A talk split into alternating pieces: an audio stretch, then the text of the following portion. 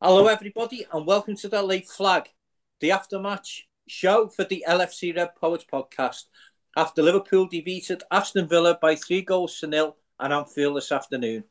I'm your host, Les Lawson, and tonight I'm joined as usual by Tom Keegan and Pete Warburton to look back at the event at Anfield early this afternoon. So, first of all, Pete, when the team was announced, you're seeing Curtis Jones coming in for this first start of the season, and also Darwin Nunez got his his first start after after his, his winning double against Newcastle last week. Were you were you happy with the team? I was happy with the team. Definitely. Um, excuse me. Um, Darwin deserved his start after last week. I know he wasn't on the pitch very long, but what he did at Newcastle to turn the game round and those two finishes, so he deserved his chance. Um, probably a little bit surprised that um, Curtis started, but I thought he had a decent game. You know, he was knitting things together well. Um, he wasn't going on long busting runs. I think he leaves that to the likes of Szoboszlai and other people like that. But all in all, it was a decent team. Obviously, we were we had like a, if you want to call it, a makeshift defense because two centre backs, the different reasons, were missing. Um, but all in all, yeah, I thought it was a decent, a, a decent uh, team to start with. Yeah. Tom, what did what did you think? Did you think the the team was? I mean, I think it. I think it's fair to say that it was unexpected, as Pete said, to see Curtis in the starting line of seeing that he'd been unavailable for the previous two games. But I think when you look back to how he performed sort of at the back end of last season, he probably deserved when he was fit and fully fit to get a starting berth again and for somebody, you know, to actually take the take the shirt off him. So so probably that will give him a massive boost.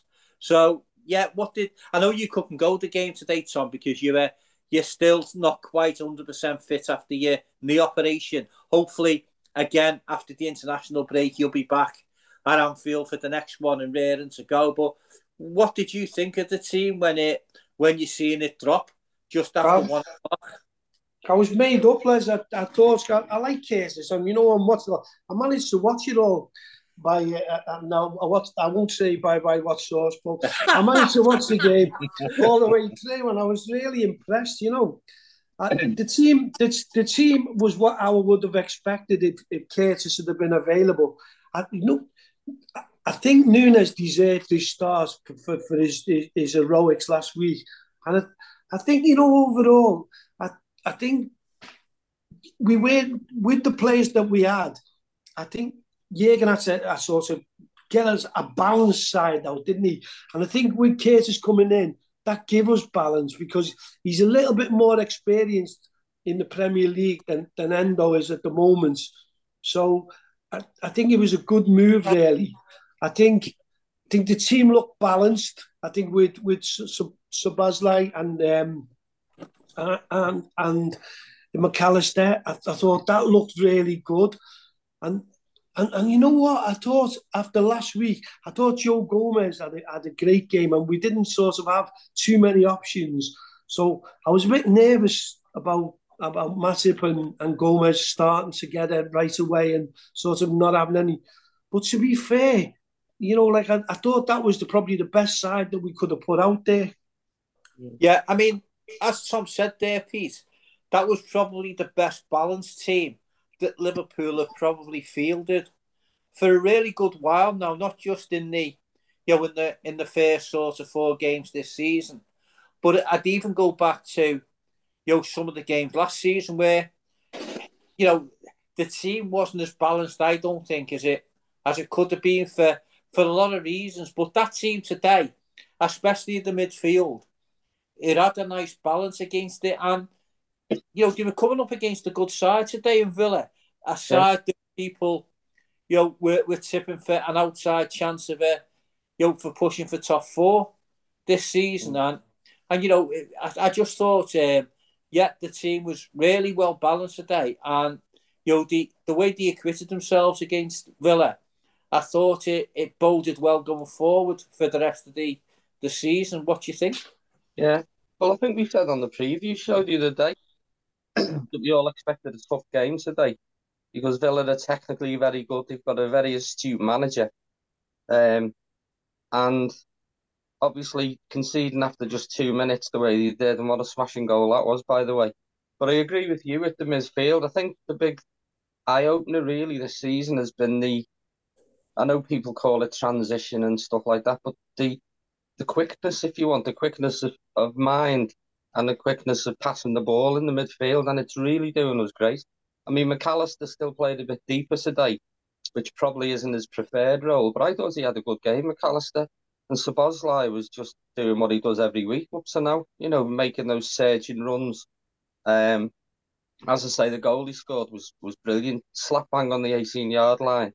And it reminded me a little bit of the goal that Steven Gerrard scored against Arsenal all them years ago, just before Christmas, where the technique to actually get over the ball, because you see nine out of ten of them skied into the Anfield Road or the Kop end by whoever, you know, and the technique for them to get over the ball and drill it right through a crowd of players into the goal was great. But yeah, it's good to see, and that they seem to be, they seem to be, as I say, the transition as as the pundits like to call it. We're getting quicker. We're getting forward more quicker with the midfield. There's more legs in that middle of the park, and um, I thought like the, after we scored the second, it was game over. To be honest, it was, you know, we created other chances as well. Um, that probably could have gone in, but the um, you know, by half time the, the game was done and dusted, and I think second half was a little bit more of a almost like a, a training session. It was oppressively hot in Anfield today. I was in the main stand and it was really hot, so it must have been the same pitch side. And I could I can see why second half Liverpool, especially after Mo's goal, they just took the foot off and just played possession football. To be honest, Tom, you know we've touched on there, you know about the balance of the midfield, and, and to be fair, you mentioned it, you know, in your point earlier.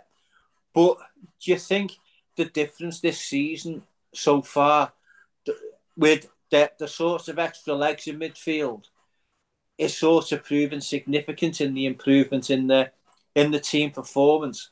And not only that, but the improvement in the confidence. And one thing, I mean, I know we had this conversation a number of times last season, and you didn't like the mention of the C word. But I think from so far this season, all departments of the of the team have got confidence each in each other again and the players have got who are playing in like the defenders have got confidence in each other again. They've now got confidence in the midfield that they can help them. Likewise, the forwards, and I think that's all boding well, sort of moving forward for the rest of the season. Especially when you think that as of yet, you know, we we Gravenberch was only confirmed sort of, you know, late Friday Friday evening. You know, um, Stefan Bajcetic hasn't had a game yet, and he was arguably our best midfield player last season. And when we had when we had Graham Souness on the pod, he actually said he really likes Stefan Bajcetic, and that's you know that coming from probably the greatest midfielder along with Steven Gerrard who's ever played for Liverpool. His high praise indeed. Thiago, our most technically gifted midfielder, hasn't kicked the ball for us yet. So surely going forward now, that must give Jurgen, the team, and the fans confidence again that we can build on this this solid start to the season. Yeah, perfect, Les. Yeah, I, I, I, totally agree with you. I thought the confidence was there today, but you know what? Another C word which I think and we're going to hear an awful lot this season. I'm going That starts off, and and you know what I thought? There was two things. I thought I thought the I thought two two C's today that made me think. I thought we control the game. I thought we were always in control of the game. We pressed. We, the, the lovely way Gegen pressed. I think we we were quick. We were we were decisive when we won the ball back. We moved the ball quickly when we done it. And the other way, the, the other word was concentration. I thought we concentrated really, really well today. And they were. I was really impressed. Don't forget, you know, supposedly I, I'm McAllister. I've only played a few games together, you know, like, and they, they're, they're still getting to understand each other's games, you know, and where to be and what to do. We haven't, we haven't really had a six, a settled six in. So you, you look at you look at the midfield overall and, and the players that we've mentioned, you know, Bajcetic, as you said with Graham, we're, giving him highly praised. And Peter was saying with Curtis, I thought Curtis done well today. Harvey, come on, never let anyone down, got stuck in, worked hard when he and put himself about.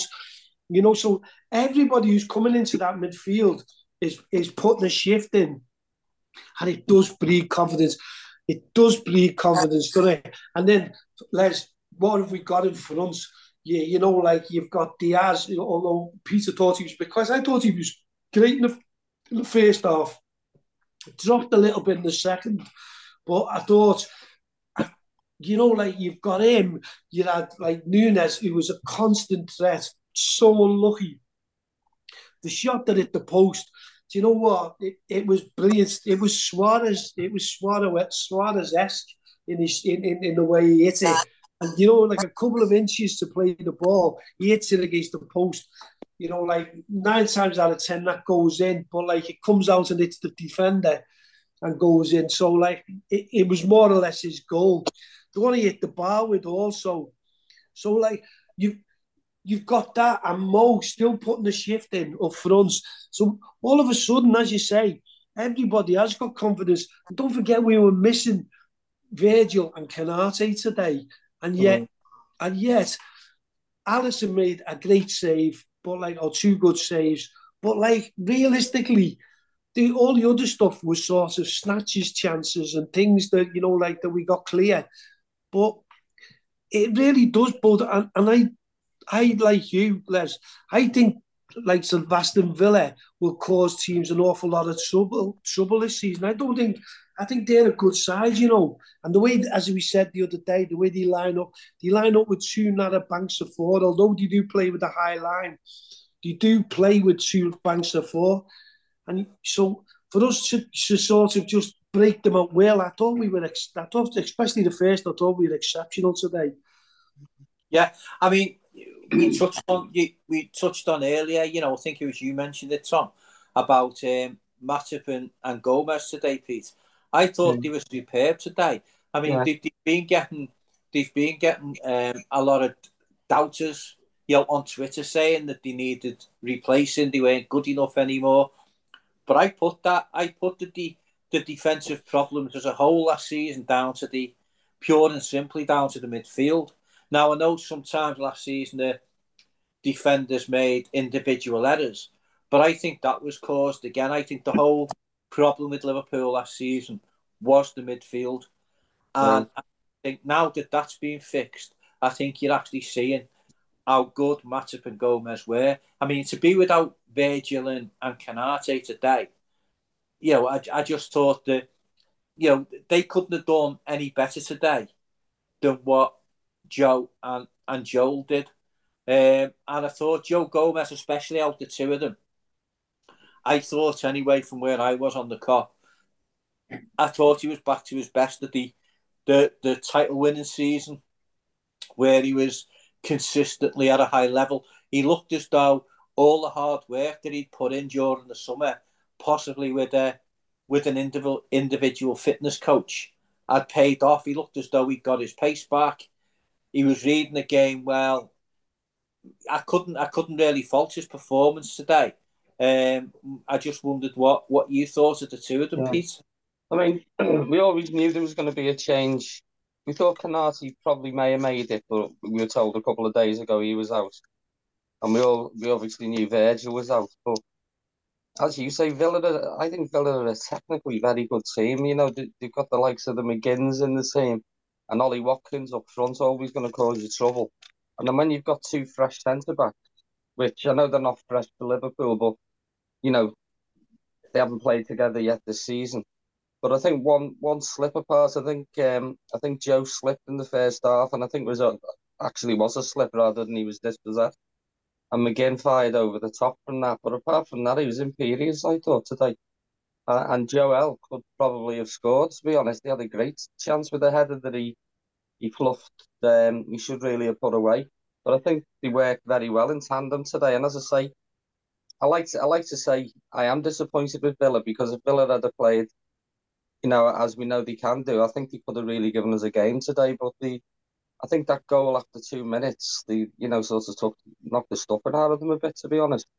Um, sorry, and, and sorry, I think they had an injury as well early doors. One of the lads had to go off, so I think it disrupted any sort of game plan that Villa may have had. Um, but yeah, I thought the two centre backs were good. I thought Robbo had a great game today. Trent had a good game. Let's hope the injury that he's got is is only precautionary, bringing him off. Um, and I thought throughout the team, I did say to Tom, I thought Diaz, after a decent start, and it's no fault of his, I thought he was a little bit quiet, but in the same token, Matty Cash has been bombing forward, hasn't he, and scoring goals. And I know, um, I know Ali made that great save in the second half to, you know, from the header. But you can probably put a bit of that down to, to Diaz as well, you know, tracking them back as well. So I thought overall it was a brilliant team display today. Yeah, I mean, yeah, I, th- I think I think we all expected a little bit more from Villa Tom than we've seen today. But you have to give Liverpool and and Jurgen Klopp and the Liverpool coaching staff, and obviously the players, credit for sort of stifling Villa in a way, you know, in, in making the game a lot more straightforward than we all thought it was going to be. I think we're a better team than Villa, Les. That's it, isn't it? And I think if you, and I think the, Jurgen's got the belief back in, and you know, like they are a good side. But you know, like if you get at them, I think you know what we done. We started to stretch them, which was which we you know like we didn't do last week because we didn't have the midfield or we didn't have the players to be able to stretch them. Really, to be fair. So and, and as you said, it was Bobby's last game and it was a surreal sort of day. But I think what we've done, we you, you had Diaz going out wide and Trent kept picking him, picking him out all the time. You know, like so. Oh, once once Diaz is running at you, you've got two defenders moving over. So like it, it frees up space. The midfield is chasing back.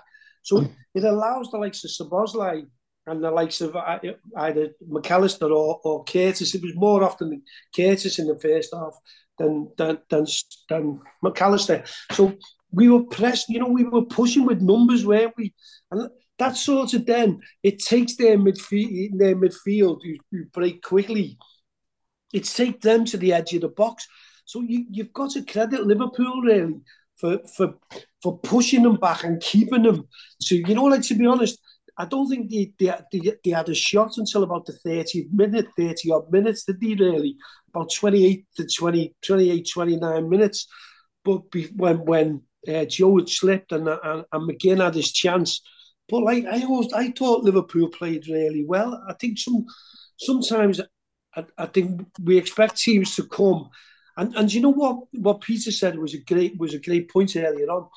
Do you, do you know the goal scoring as early as it did? It, what it stopped, it stopped them from breaking the play from Martinez. You know, like from Martinez holding onto the ball and you know, like taking the time and doing all this, and then sort of breaking our rhythm by by Szoboszlai scoring. And you, Peter, you said it reminded you of Gerrard. Do you know what it reminded me of? It reminded me of Xabi Alonso. It's just mm. the control of technique, the way he controlled yeah. the ball and technique was just sublime. You know what I mean? As soon as he hit it, and like they, they were trying to say that there was a slight deflect. There was no deflection on that. That was just into the ground and into the corner. Just brilliant. But I, I, I think, and you know what? I think the thing for me is this team is only going to get better. It's you mm. would look at them now and you would say, how where do you sort of think Liverpool is as as as a unit? And yet I'd probably say about 75%. I reckon there's 25% more to come, which is frightening. You know what I mean, Les? Yeah. Just what, frightening. Yeah. One thing, Pete, that I that I noticed today, and I don't know whether you you noticed it from your position in the in the main stand, but I thought Trent with the inverted fullback role today, I thought he was played to perfection. I didn't think they I didn't think they overplayed it. I think they played it when it when they when they thought it was necessary, and when they didn't, they would go back and centre would play as a as a natural fullback. So there wasn't that there wasn't that big space in behind mm. us down that right hand side that there have been. And you know, I think when it's when it's played like it is today, you get the best of both worlds. So I don't know whether whether you sort of got the same impression as I did from where I was sat, but certainly I was well impressed, and I thought that was Trent's best performance of the season. Obviously, until he went off with that tight hamstring. Yeah, I mean, I, my own thoughts. I was thinking, I wonder if they might, they might sort of rein Trent in a little bit because we're playing with the new centre back pair, and not new, but you know what I'm saying for this season. And I was just wondering if they might, if if Liverpool may have been a bit more circumspect on that, and maybe let Trent just play more of a fullback role. But from from the, the first whistle, he was going into that inverted role, and like like Tom was saying, some of the balls he was spraying early on, especially to Diaz, he had Cash on the back foot all the time. Um, hopefully, as you say, that you know that it is precautionary that he's come up so or come off, I should say. So there's a, a really good chance that he's going to be missing from the upcoming international break, which is good from our point of view, and it'll give him time to to recuperate. But yeah, I thought it was one of his best games today as well. He, he it was like you say, he, he knew when to go and when to hold, sort of thing. And teams lately, quite a few teams have been hitting that area in the knowledge that Trent's not there, and they've been getting success there, hitting diagonals. But today, um, I thought we, we managed it really well, and I thought he had a really good game, Trent. Tom, um, watching it on the on the on the the TV as you were, um, what did you make of the little cameo appearance from Jarell Quansah, who's come on now two weeks in the run, and I think he's he's acquitted himself perfectly well. Um, and I think if if Liverpool had signed him on Friday morning from uh, a French club, club say let let's say Rennes, and he played twenty million for him, everybody would be sort of saying, "Wow, what a good young centre back we've got there." But because he's come through the academy, obviously people people still think you need to spend you know 20 25 30 40 million to get a decent centre back but i i thought he he done fine today. So what did you make of it watching it? Yeah, I was thinking that myself, Les. You know, earlier on when I was talking about the defence and, uh, and about about, I thought what he done, what he had to do, he did well. You know, when he needed to, when he needed to, when he needed to step back, he stepped back. When he needed to step forward, he stepped forward. He picked the ball up. He was never caught out. He was. I thought he played really, really well. He, he played. He played with. You know what? They, again, he played with maturity. Didn't he? You wouldn't have believed that he was so young. And I'm like, I'm like you. I think that. I, I think we'll see a lot of this lad this season you know, like I think you, I think you'll see him play quite a few games. You know, coming on in games to give people a rest, which will be a good thing to develop him because we need to be pushing on because he's gonna he is gonna be a good, really, really good player. You can see that in him. I thought I thought he was excellent. I agree with you about the inverted role as well. But you know what what, what as well what I, I think it it was remember when Trent had moved forward when, when he was playing like in, in his, his number two position, then Hen, Hendo or Ronaldo or Fabinho, or Fabinho would drop deep. And we found that today, you know, one of them dropped into the space when he went. So he was behind he was behind sense as he was going forward to spray the ball. So we always had, you always felt we had cover there. Do you know what I mean? Even when Trent went forward, which is which is like an extra security. I, I think over I think overall, I, I was really impressed with young young Jarell there today. I, I think the lad done really well. Pete, mm. Liverpool have got a lot of decent young defenders, you know, coming through the academy that are just at the at the at the stage now where they're they're ready to sort of step up and sort of supplement the first team. They just need a little bit more experience now. Connor Bradley, uh, this season, now he's sort of suffering a little bit with an injury, and the hope, the hope he'll be back and available for selection again around about October time. But as well as Jarell Quansah, we've also got Luke Chambers, who, who can play the left centre back role in a three. He can also do a job at left back. And people who watch the pre season games will have also seen the young lad we signed from Birmingham in Calum Scanlon, who again is a couple of years younger than than the other lads, and he's just started to move up now to, you know, the the under eight from the under 18s to the 21s, and another young lad who can also play right back has just come back and again is playing for the 21s after a, a long term injury last season is Isaac Mabaya. So people who say we haven't really got a lot of strength in depth, they're right to a certain degree if you're looking for experience.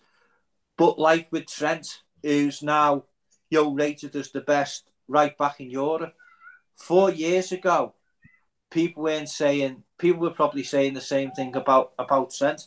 Let's go and and sort of sign a more experienced right back in case Nathaniel Klein gets injured.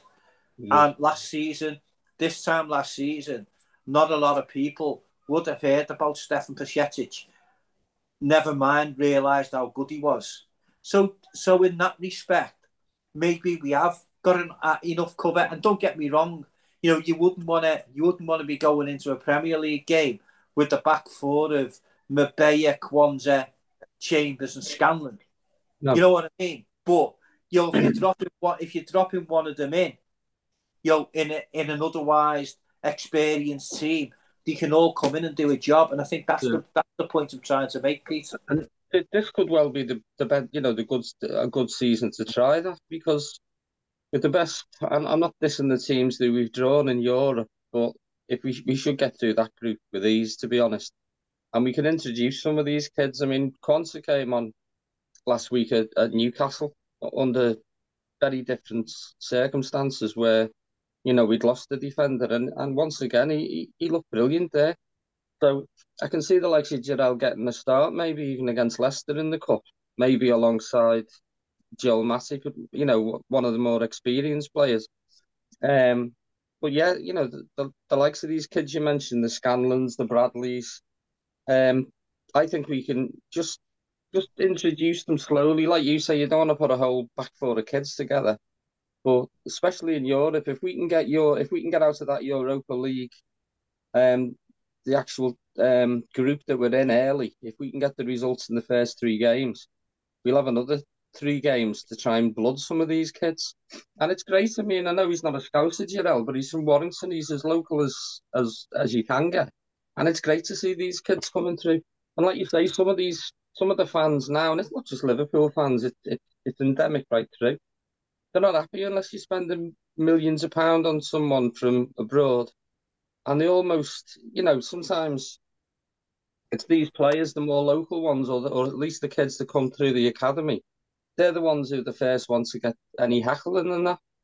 You know, especially if you're a local lad, the likes of um, Curtis and that. For some reason, the fella behind, two fellas behind me were we're having to go with Curtis Jones from the first whistle because he passed the ball back. And you're just like, you know, you're watching the same game, we're retaining possession. And with that, we're moving up on block. And they just want every player to be sort of whale beaters, taking people on and shooting from 40 yards and that. And thankfully, the more sensible Liverpool fans, the ones who know what they're talking about, know what they're looking at, um, you know, they, they'll give these kids a chance and um, I think it augurs well, as you know, in a funny way, not being in the Champions League this season might help the development of some of these kids. But as I say, can I make a point? Can I make a point, Les? Yeah, go ahead. Yeah, yeah. yeah. You just no one. I agree with you on you know because the road for young kids to get to break through and to and to make it into into such an established and experienced first team. That's what they need, isn't it? You know, they need to be put mm. under pressure to see how did they act under pressure and to see if they can cope. It's about temperaments and developments. It's about because most of these kids are rare at this age are really talented, aren't they? So it's it, it's just about the route through, and it, it's it's because of the small numbers of players that actually break through that you look at the likes of Luke Chambers and you look at the likes of Jarell and you look at the likes of, of like Scanlon and Connor Bradley and you say out of that realistically, probably if we got two out of out of that four to into you know into the first team and in the first team squad, that we, we'd have done really well, wouldn't we? Mm. And I think sometimes sometimes as, as football supporters, you automatically assume that you know buying these foreign players to come in the better. But sometimes, if you've got time to, to sort of allow these some of these kids to develop, there's a really good player there, isn't? You know what I mean? And I think what Peter's just hit the nail on the on the head there. the Europa League, the early stages of the Europa League is and the League Cup is a perfect a chance to give the likes of Ben Doak and, and Jarell and, and even to a certain extent Luke Chambers a chance to develop to become first team squad players. And if they're good enough, they will make it, won't they? Yeah. yeah I mean, I particularly like Luke Chambers, to be honest. And I've said this before, as you know, on the on these shows, and that I remember watching him as a, I think he was 15 or just 16 playing for the under 18s because both Owen Beck and Chuck Norris were injured, and he was playing left back. And it's the first time I'd seen him play, and it was the start of the season. And I looked at him, and he just stood out like a beacon for being that good at that age group. And I thought, you're one to watch. He, he was, for that season, he, he totally played only as a left back. But now they've started to move him in for the last sort of couple of seasons. And he's now started playing as a centre half as well.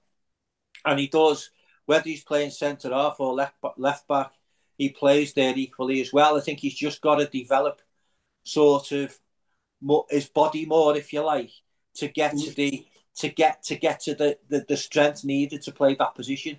But I've no doubt that he's a quality, quality player, that lad. Isaac Mabaya is full of power and pace. And with with and same with Calum Scanlon. Calum Scanlon is a really quick left back.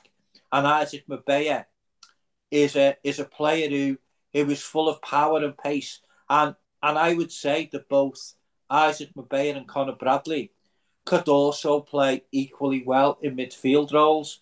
So I think over the over the next sort of couple of years, I'm hoping that all those young players, you develop as I, as I hope they can, because not only will they could you know their careers and benefit them, but they could benefit Liverpool and save them lots and lots of money in the transfer market, especially when you you're looking for homegrown players. And the, them lads have definitely got a chance, um, and it's up to them how how they sort of knuckle down as well and learn from the coaching staff. Yeah. But just moving on, just sorry, Pete, go on. I was just going to say, I think Luke Chambers had a little spell up at Kilmarnock, didn't he? Yeah, he did. So, yeah, he did. You know, really sort of, he sort of had a little bit of a taste of a not higher grade of football, but certainly more intense football going into the Scottish Premier League. So that'll that'll all go well for for these kids that are going, you know, on loan to these type of places. But um, and I think it's interesting. I think the under twenty ones, unless unless I read it incorrectly, I think they play with like three at the back. Yeah, the, the I think it depends who who they've got available. No, the first few games this season they played they played four at the back. Yeah, I think um, they played three today, but they got beast. Didn't do well today. Yeah, but so, that's it. I think as well. A, a lot of the the more experienced under twenty one players, a lot of them have gone on loan.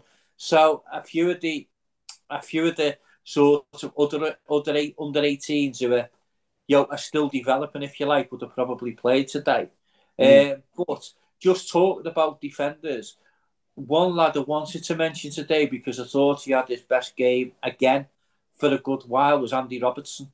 Mm. I thought it was absolutely superb today. I thought in the first half when we come under a little bit of pressure, he did his defensive job very, very well, and um, and you know was in the right place at the right time to cut out danger a, a few times. So I don't know whether you agree with that, Tom, from watching, you know, on the yeah from Stockley Park. I was from Stockley Park. I, I thought he was exceptional.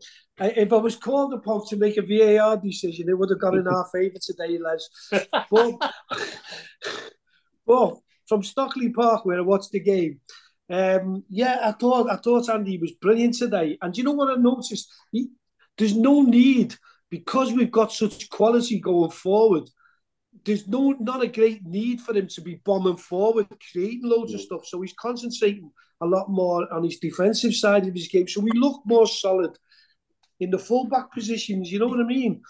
So I think that can only all, all go well. He still gets forward and people still cover him, but there's not the need for him to be bombing forward and be the furthest man further forward. You know what I mean? Because we've got like Diaz and we've got whoever Szoboszlai who's going across or McAllister leading across there. So I think I think yeah, I, I, I think it's good to see Andy Robertson get back to form. But as you said, you know, I'll, I'll give you the confidence word, Les. I, I, I might have been a bit harsh last season, but um, and it takes a, it takes a lot to admit I, I was a bit harsh. But I, you know what? I think I, I think probably a lot of the players could see what was happening in the midfield and and like it must have affected everybody's right throughout the team. And I think we are.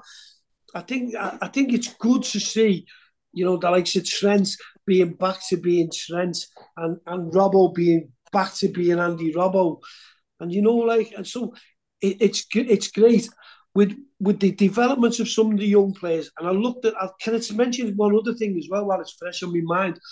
Do you know? I thought the bench looked solid today for the first time. When you look at a bench and you thought, "Wow, we have got some real alternatives to bring onto the pitch today." Tom, you can know, I just put can I just cut in there as well and, and just to improve on your point? You say about how solid the bench looked today, and let's not forget Gravenberch wasn't available. No Virgil, no Thiago. So well. Konaté as well. So there's four mm. players mm. there. Very who strong, yeah. really top class players who weren't even involved today. So it just shows, doesn't it, that yeah. even without those four players, we were able to have a quality bench.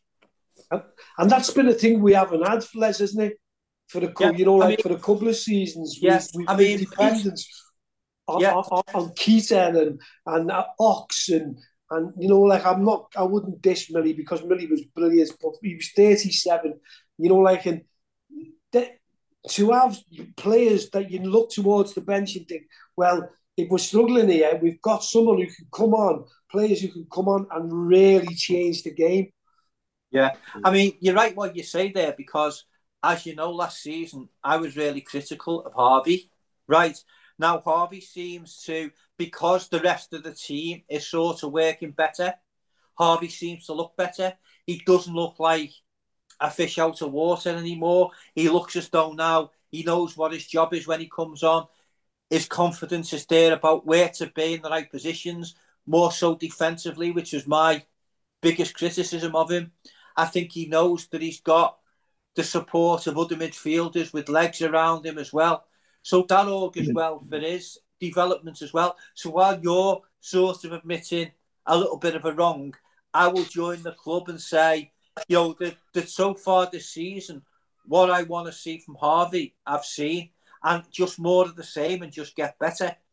So, you know, that that augurs well, you know, for the for the rest of the season. Now, I'm just going to move over to Pete now for this for this next next piece because I thought the goal from Szoboszlai was absolutely superb, and he had a, another one in the second half where at the Kop end where the touch on the on the sort of left hand side, and if that would have gone in, it would have been an unbelievable goal. But he, he got his shot wrong. But mm. what a player, Pete! What a player he is. It was only what few weeks ago, we were looking at the Caicedos of this world, and you know, admittedly, we all wanted him to come. And this guy comes from, I mean, I, I don't know about you two lads, I didn't know a great deal about him, but they've unearthed a diamond, this lad. If he carries on in this vein, I tell you what, he's a diamond. Not just his, his shooting prowess, it's just all round play. And, and, and I think that also helps, like you were talking then about uh, the players around him today from the first whistle, there was a real intensity in that midfield. They were closing down. They were like scampering back, winning the ball back high up the pitch. But Szoboszlai, honest to God, he's I didn't expect him to to come in at the start of the season and play so well. And you know, even McAllister, who probably is playing a little bit out of position, he, he plays more of a six. They're starting to dovetail together, like Tom said. They're starting to learn one another's game now. And what it's brought to the what it's brought to Liverpool is is like I say, a higher intensity. And, and we're getting forward a lot quicker than we were. I mean, there was always the there was always the thing that labelled, and, and I, I can count myself in that about Henderson. You'd slow the game down too much. And, you know, they'd let the opposition filter back and get behind and took two banks of four or a bank of five and four.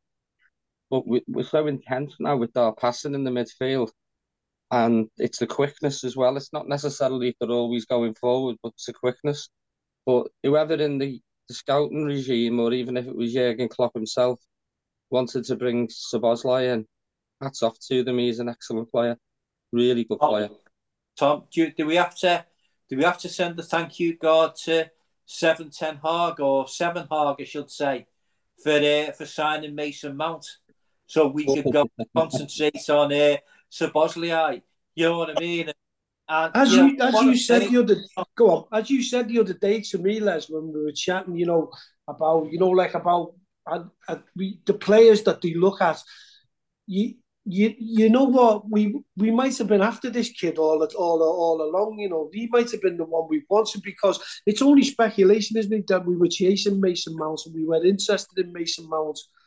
You know, like this might have been the lad that Klopp has wanted because I'd, I'd like Peter, I'd never heard of him. I really hadn't. I, I, I knew, I knew his, when I'd seen his name, I, I, and like I'd read a little bit about him, and you know, he was saying, and then I seen a, an article about him, and he was saying that Guardiola wanted him as a replacement for, you know, for for for Kevin De Bruyne, and then you know, like, and then we're linked with him, and then as you said, you know, like whether we were ever seriously going to go for Mount, I, I don't know, but to be honest, he, he, he, he's unreal. He really is. This is three, three, four games in in the Premier League, and he's 22 years of age, and like he's strolling around midfield players against against quality midfield players. Like he's got all the time in the world. He's got pace. He's got power. He beats a man. As you said, that one that he the, the touch to get him into that position to, to shoot as you say, he just he screwed it wide. But I think he's going to, as Peter said, he's going to be he's going to be some player. Then absolute, absolute gem of a player. Yeah, totally agree. You know, I think that I did a little bits about him, but I didn't realise he was the quality player that that we've seen, and it can and, and it can also take players a little bit of time, you know, to settle into the Premier League. But he's he's just took to it and took to playing for Liverpool like he's been playing for years. And and as I say, at 22, you know, he's still only learning the game. He's still only a baby, isn't he? You know what I mean? When, when you know, when you think, you know, how good is this lad going to be in, say, three, four years' time when he becomes 25, 26? You know, he could he could take Liverpool to places this season that we never thought was possible. If he can, if he can stay clear of injuries and keep that level up that we've seen during the first, the first four games, with the with the quality with the quality we've got in our squad, that will and the confidence we've got and the togetherness they've got, they could achieve almost anything this season. And you know, you, you think about it, Tom. Uh, I say I'll, co- I'll come to Tom first on this, Pete, and then I'll come to you on the on the same point if you don't mind. Mm-hmm. Um, you know, you looked the fixtures come out in the middle of June, and you looked at the fixtures, and the first one Chelsea away. Then you're looking and think, right, Bournemouth at home. Well, you know, we should be all right there. And then Newcastle away, and then Aston Villa at home, and you're thinking, blooming hell, you know, that's a really, really tough start. Two really tough away games. Um, and one one of the, the tougher home games because of the way the way Villa can play and they've got a top manager who's very tactically astute. So to come out of that with with 10 points out of 12, I think if we'd have come out of that, I think with eight points, I think it would have been acceptable. But to come out with 10 from 12, I think that's an an incredible start. I don't know whether you agree, Tom. Oh yeah, Les, uh, you, you're absolutely yeah. Even though I, I, I, we were saying it's a great time to you know like to play them at the beginning of the season. If you if you're betting in players, and you know it, they're not going to be as settled as you think they are. So we, but then as to go in and to hit the ground running like we have, and like to be honest, you, you know, he, we got to be really honest about it. You know, but for, but for, for, for a shocking decision, we, we could have had 12 points out of 12. You know, we should have had a, a stonewall penalty, you know, like so against Chelsea. So to, it's just incredible to think where we're at. And, you know, if we can.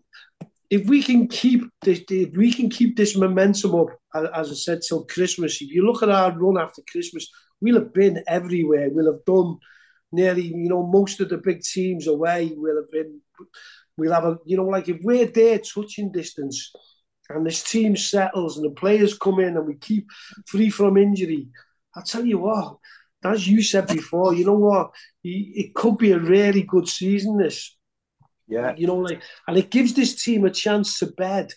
So that when we do finally get back into the Champions League, we'll have a really good go at the Champions League as well, you know. Yeah. So yeah, I, I agree with you, Les. I think ten points is amazing. A little bit higher than than realistically we would have all expected, but looking at it, I think we've done really well. Pete. I, I, I think the same as you, Les. I'd have been happy with a, a point at Chelsea and a point at Newcastle before the kick-off. The romantic in me thinks we're going to win every game. I'm confident winning every game, but the realist I was thinking, well, the tough places to go. Chelsea have had this big overhaul of their squad, and apparently, the you know they're, they're going to be one of the ones to watch this season.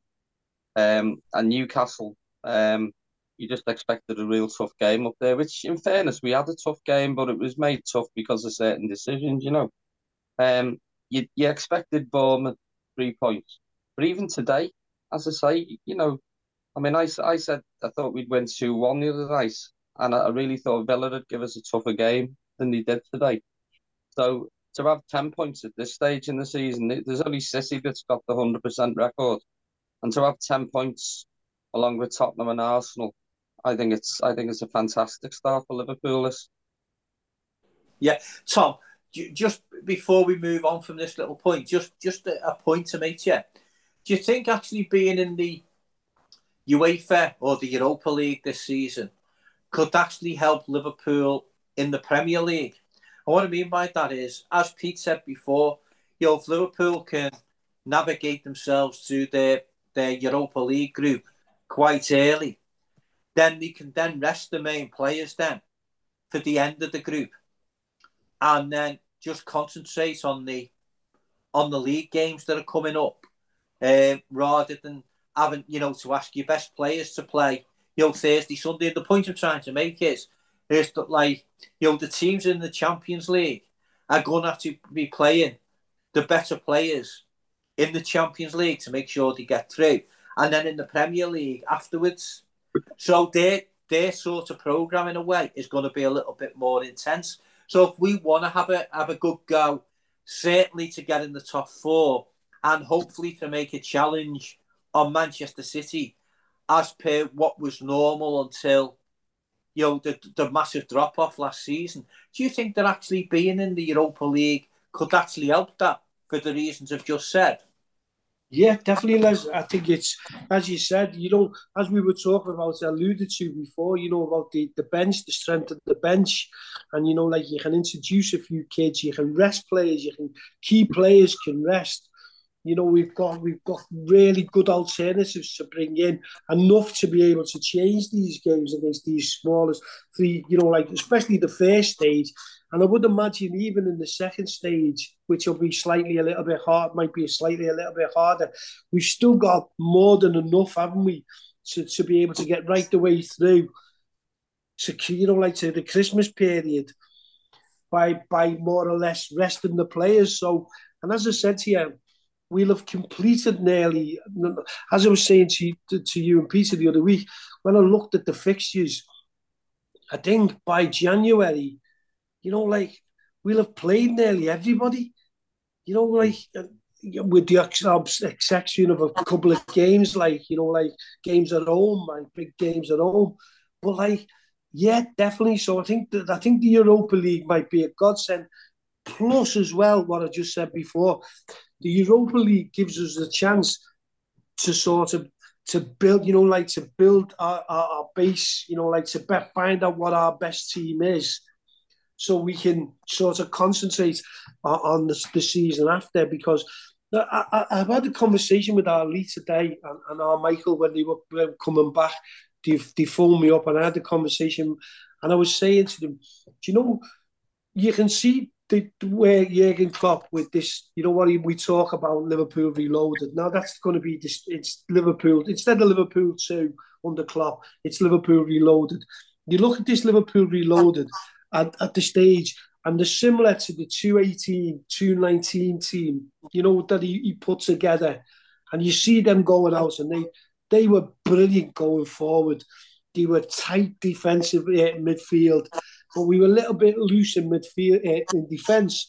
But so I, I can see this side that he's starting to put together looks so much stronger than the 2018, you know, side, and it, it really does. And I listened to Schmeichel talking after the game, which is a thing you wouldn't be able to hear, and he he said that what makes the difference between Liverpool and, and all the other sides, as he said, is the strength and depth of the front line.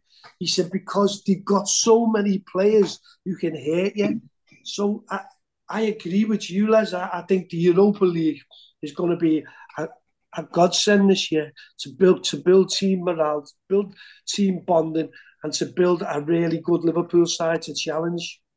Pete, just one last point before before we move on, and I ask you for your man of the matches, and then just before we finish off, we'll just touch a little bit on the the transfer window now that it's closed. Do you think Liverpool are looking much more fitter and sharper than they did last season? So give give like Jurgen and the coaching staff a lot of credit for the work they've done at the at the training camps and at the AXA. Yeah, I, I, I mean that that's a good point, but I do think, like we've touched on a few times tonight, the, the, younger legs in the midfield has helped immensely because when you when you're at and like Tom was saying before, you don't want to diss the players that have left. You know, the likes of the Oxes and I mean, Keita was always unfit anyway. You never really saw him. But when you know James Milner, thirty odd, but it must make a difference when you've got these kids coming in who are running around for the full 90, 100 minutes in some cases. And like I say, from the off today, they were so intense with the closing down and the tackling.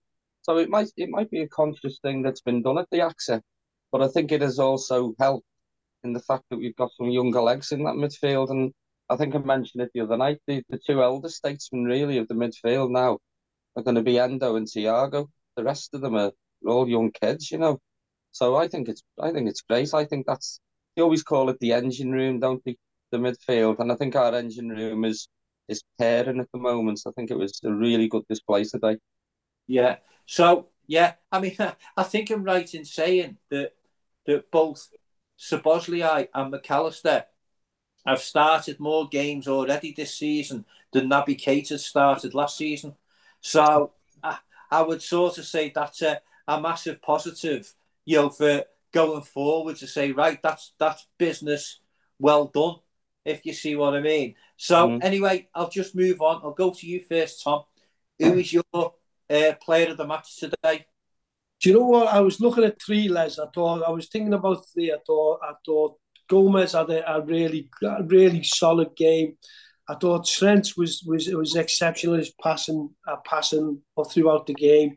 But uh, do you know what? I give it to Szoboszlai. I, I didn't give it to him the other day, but I thought today, I thought, you know, like he he, he was everywhere today. I just thought he's such he's such a talent just ahead of Joe Gomez and Trent.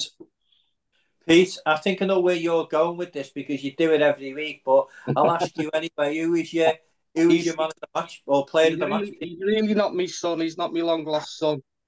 Um, I mean, I did give it to Nunez last week because of the cameo and, and, and what he actually did for the game.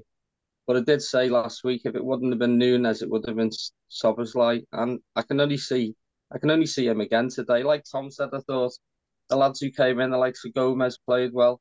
Thought Trent had a good game. Robbo had a good game. But for overall, and especially for that goal he scored today, I'd have to give it to Dominic Szoboszlai.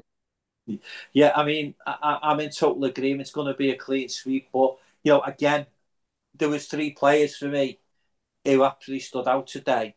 Andy Robertson, I thought had his best game. You know, I really would like to give it to Joe Gomez because of the the amount of you know stick and unfair criticism he's had, especially from you know a lot of people on on social media. But for me, I totally agree. Szoboszlai was absolutely immense today. He's a player, you know, and he, he's fit to wear that number eight shirt. You know, as I say, he, he, you know, I think Stevie, Stevie would totally approve of him wearing that shirt for the way he's put in the the performances that he has. And you know, I think anyway, he's only going to get better and better and better. So yeah, it's a clean sweep for sweep for Big Dom. So now, just before we finish, can we mention? Can I just give a mention as well? Because someone I forgot, Nunez deserves a little special mention as yeah. well because I thought he was brilliant today. Yeah, he grafted his socks off. Really unlucky with two two efforts. I know he missed, he fluffed his lines with a with a chance down the cobweb, but him as well as Abner mention because I thought he done well.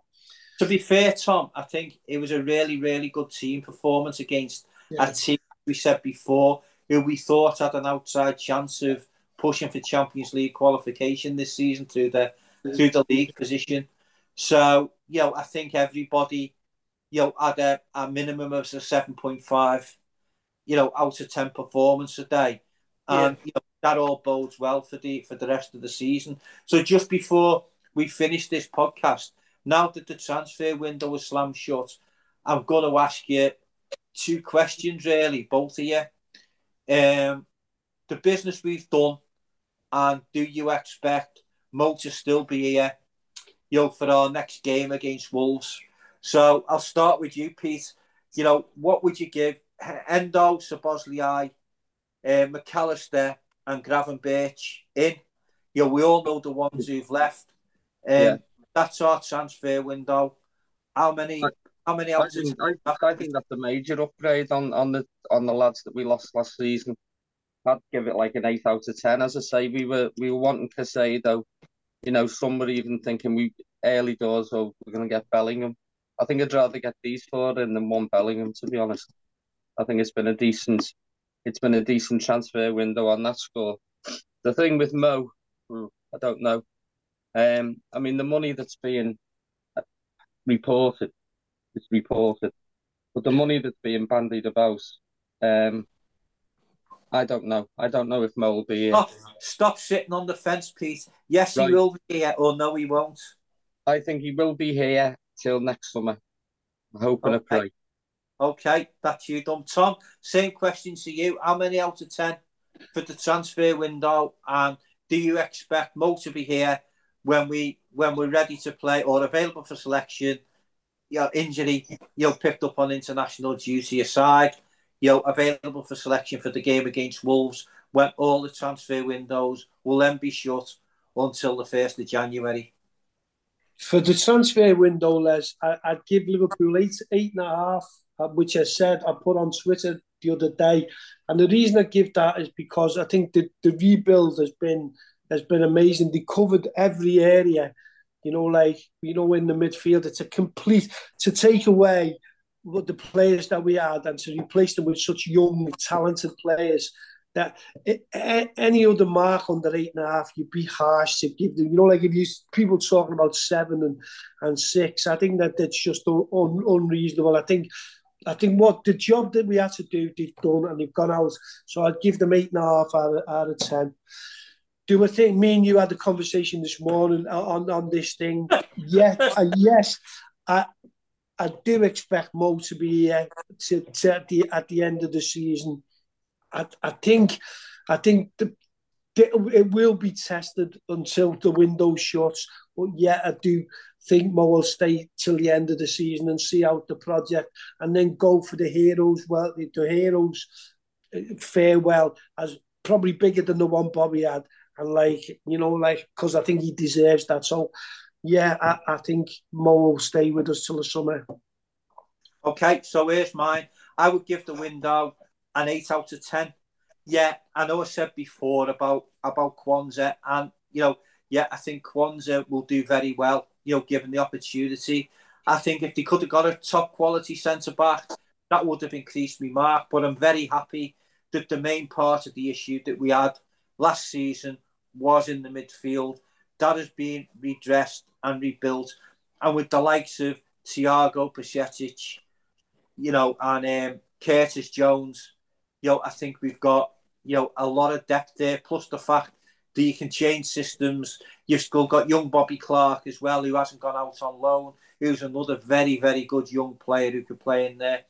So yeah, um, the Gravenberch getting that over the line pushed it up to me to an eight out of ten. And do I think Mo will be here and available for selection for Wolves? Hundred percent. There's no way Liverpool will agree to sell him now because we couldn't bring in a replacement, and it could damage, you know, this good start and damage morale both amongst the fans and and the playing squad and the manager.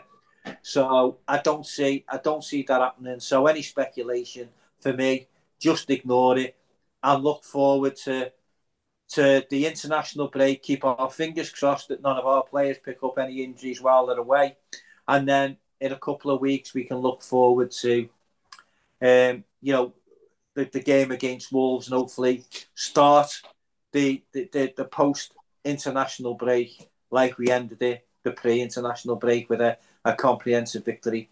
So on that note, we'll end this edition of the Late Flag. We hope you enjoyed the podcast. And as I always say when I end these shows, justice for the 97, you'll never walk alone, and don't buy the sun. Until next time, goodbye.